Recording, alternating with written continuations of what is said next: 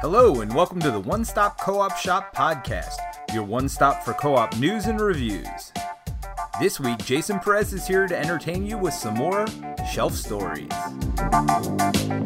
Yo, my peoples, what's up? Welcome to Shelf Stories. Jason here with uh latest episode of Thinking Out Loud.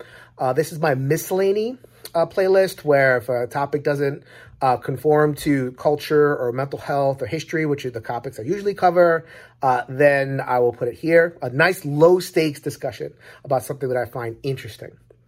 So uh, this uh, topic is the teach uh, which is something that only board gamers say. Uh, you know, it's it refers to when you know we lay a game down and we teach the game, and then the game teacher goes into the teach, and then we're uh, off to the races. So, why don't we say that for anything else? You know, why do we say that for algebra? We don't go into a classroom and say, okay, here's the teach for algebra today. Uh, or, you know, I'm going to install something. Let me go ahead and take out the instruction manual and then I'll go through the teach of it and then in, install some appliance. Nothing in our experience, uh, you know, we, nothing that we call the teach. So every once in a while, a Twitter thread will come up, and one uh, happened a couple days ago, but this is pretty constant. And even some more noteworthy board gaming creators kind of muse, this is weird. Why do we have a whole separate term uh, for the teach? Uh, it's not grammatical. Teach is not a noun. Uh, I think that people, uh, some people, the people that are commenting, uh, they feel a little bit weird about that. You know, like why are we uh, making the teach a noun? Why are we making it a thing? It makes it seem like a, uh, something that it's not. Um, also, because it's so particular to board gaming, it feels very jargony and exclusionary.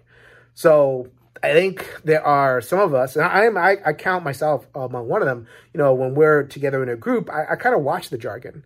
You know, we have a lot of it. You know, orthogonal, deck, deck builder, uh, these terms that if we throw them around too much, they can seem exclusionary, like we're in a club.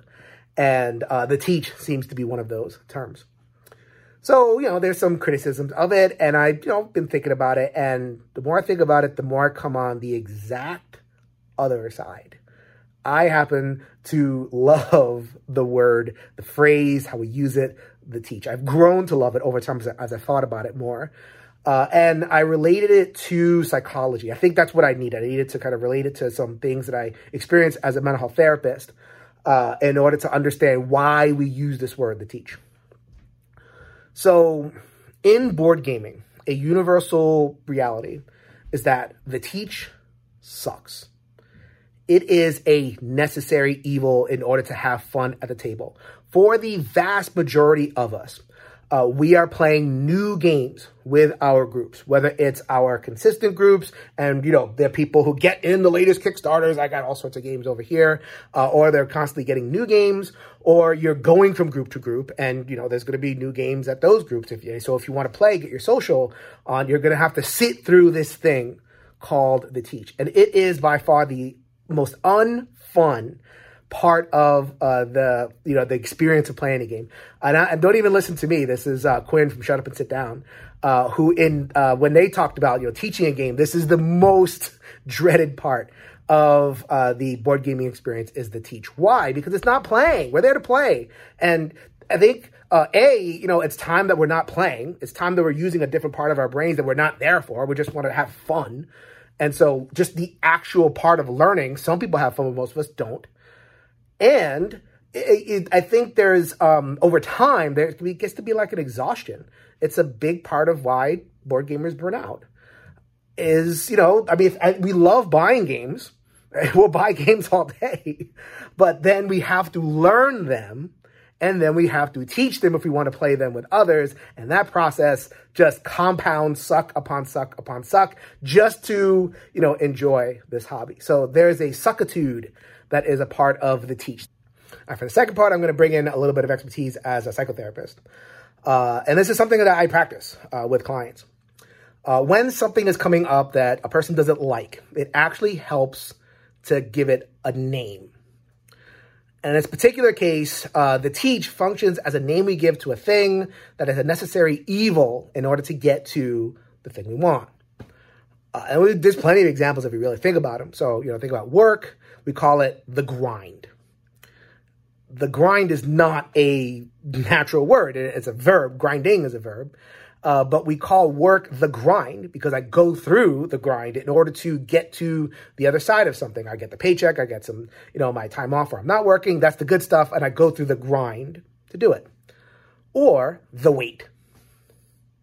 Waiting is a verb. Uh, the wait is, or, or, how long is the wait uh, at that restaurant over there? Uh, that that figures out whether I'm going to be there or not. Uh, Forty minutes, okay, that's uh, that's too long, or whatever. but the wait is the concept that we use, or uh, the wait for let's say we meet somebody who we like, and we're, we're waiting for them to respond, you know, to our text or to our call or something, or even like a, a doctor's diagnosis. You take a test, or you have an appointment, and there's the wait to figure out what the doctor is going to say. Uh, we call this thing uh, the wait or the grind or the teach.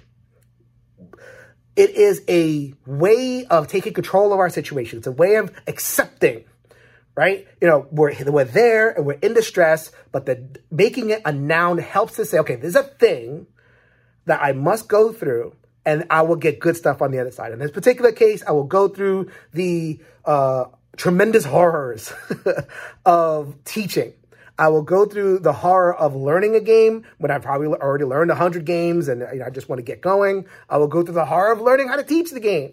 And teaching is difficult. You know, Quinn had a whole video. I've I've done podcasts on it uh, all over the place. People, that's a, a thing that uh, creators will do. It's like, okay, this is how I teach a game. And helping people get through this arduous thing in order to get to the good stuff. So why board gaming? Uh, why is it this thing that is, you know, there's hobbies all over the place. Like why not video gaming? Why not RPGs? Why not, uh, you know, stamp collecting? why not, uh, fishing or whatever? All these other things. Like why is this a board gaming thing? I already said it. You know, I think of all hobbies that I've ever engaged with, this is the one hobby where I am constantly learning new rule sets. I'm constantly learning new systems if I, you know, if I want to, it, like if I would do a social video game, they tend to play, you know, just okay, we're gonna play different maps in a war zone or you know, something like that. If I'm playing a RPG, we're playing the same system, but then it's just the adventure that kind of unfolds over time. There's nothing to really teach. You're experiencing it in an RPG. In a board game, you know, uh, it's actually, I think it's an ex- exception when a game, when, or when a group plays the same game over and over again.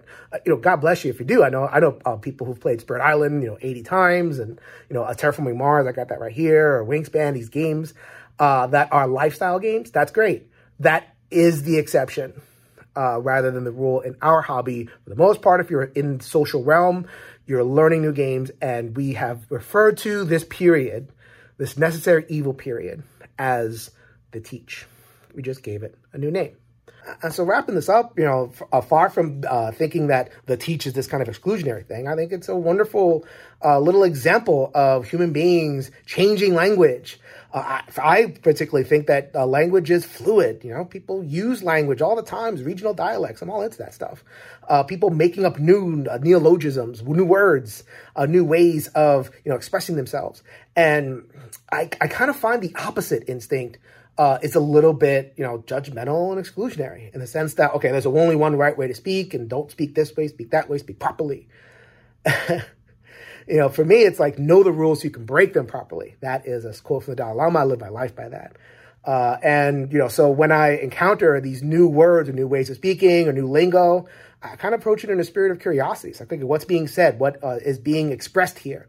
And I think that is definitely something that I notice in board gaming that we don't talk enough about the teach. We don't talk enough how about how in this hobby there we put these barriers in front of people called the rules because there's so many products. It's like, and we're so excited. We want to just explore every single game, but every single game comes with their rule set, and that could be a little bit exhausting. So I think that word uh, emerged just as a way of, you know, dealing with that and saying, okay, here's a necessary evil to get through the fun stuff.